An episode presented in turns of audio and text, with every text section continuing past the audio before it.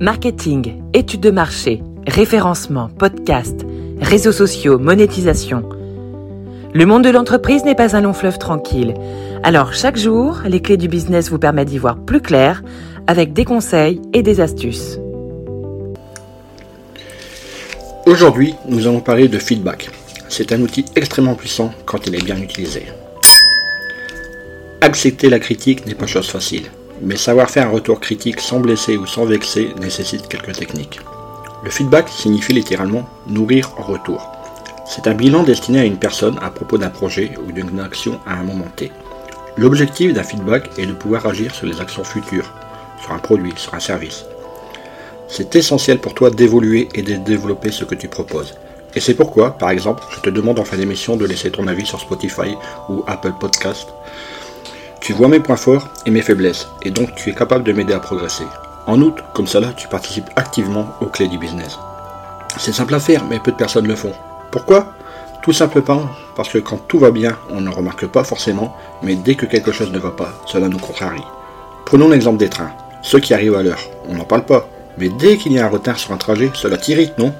Quand ça va bien, donc, tu n'en parles pas. Mais pire, quand ça ne va pas, tu n'en parles pas non plus. Et ce, pour deux raisons.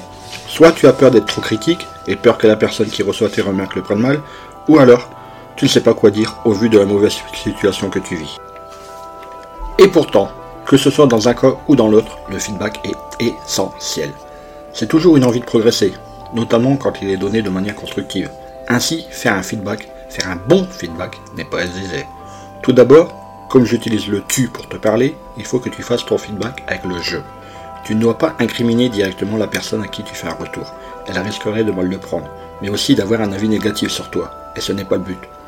Si tu veux avoir des feedbacks, le mieux, c'est d'en faire par toi-même, auprès de sites, de services que tu utilises, de collègues, qui seront ainsi plus enclins à en laisser pour toi ensuite. Pour réaliser de bons feedbacks, il existe une méthode. Et ce qui est bien avec les clés du business, c'est que je te l'ai donné. Il s'agit de la méthode DESC, c'est-à-dire D-E-S-C. Bon, bah voilà, je t'ai donné dit que pour les feedbacks, il y a une méthode, la desk. Donc, euh, allez, on fait un feedback. Non, je vais t'expliquer ce que ça veut dire desk. Donc, D pour décrire. On va décrire les faits, la situation. E pour exprimer son ressenti, son émotion. S pour solution. On va proposer une solution. On va être fort de proposition. C pour conséquences. On va expliquer les conséquences positives de notre marque, de notre feedback. Par exemple, on va prendre le cas d'un podcast sur lequel tu vas donner un retour. Oh, va prendre les clés du business, tiens. On va faire un retour sur les clés du business. Tu pourrais commencer par J'apprécie énormément ton podcast et c'est pourquoi j'ai eu envie de te faire ce retour. Cette petite phrase est en fait une introduction et pose les bases du feedback. On sait de quoi il va être question. Passons E.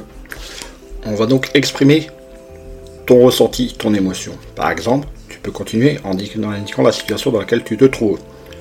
On va reprendre le cas du feedback sur les clés du business.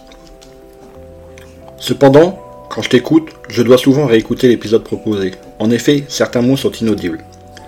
On précise donc dans quelle situation je me retrouve désormais. Passons maintenant au S. Nous allons proposer une solution. Une solution pour se sortir de la situation que l'on a décrite. Cela pourrait être je pense qu'il te serait profitable de prendre ton temps, peut-être en enregistrant en plusieurs fois. Dernière partie, le C de conséquences. Nous allons expliquer les conséquences positives du changement que, l'on a proposé en solution. Là, c'est le coup de grâce, si on peut dire. Tu indiques en fait pourquoi tu fais ce retour. Continuons avec notre exemple de retour sur les clés du business. Tu gagnerais en efficacité et tu gagnerais des auditeurs. Cette phrase va faire réfléchir la personne qui reçoit ton feedback sur ce qu'elle doit faire et va l'inciter à passer à l'action par rapport au retour que tu vas lui faire. Facile non de faire un feedback, facile de faire un bon feedback. En suivant la méthode DESC, D-E-S-C, tu ne peux pas fâcher la personne qui reçoit le feedback. Et si toi tu veux un retour, demande-le.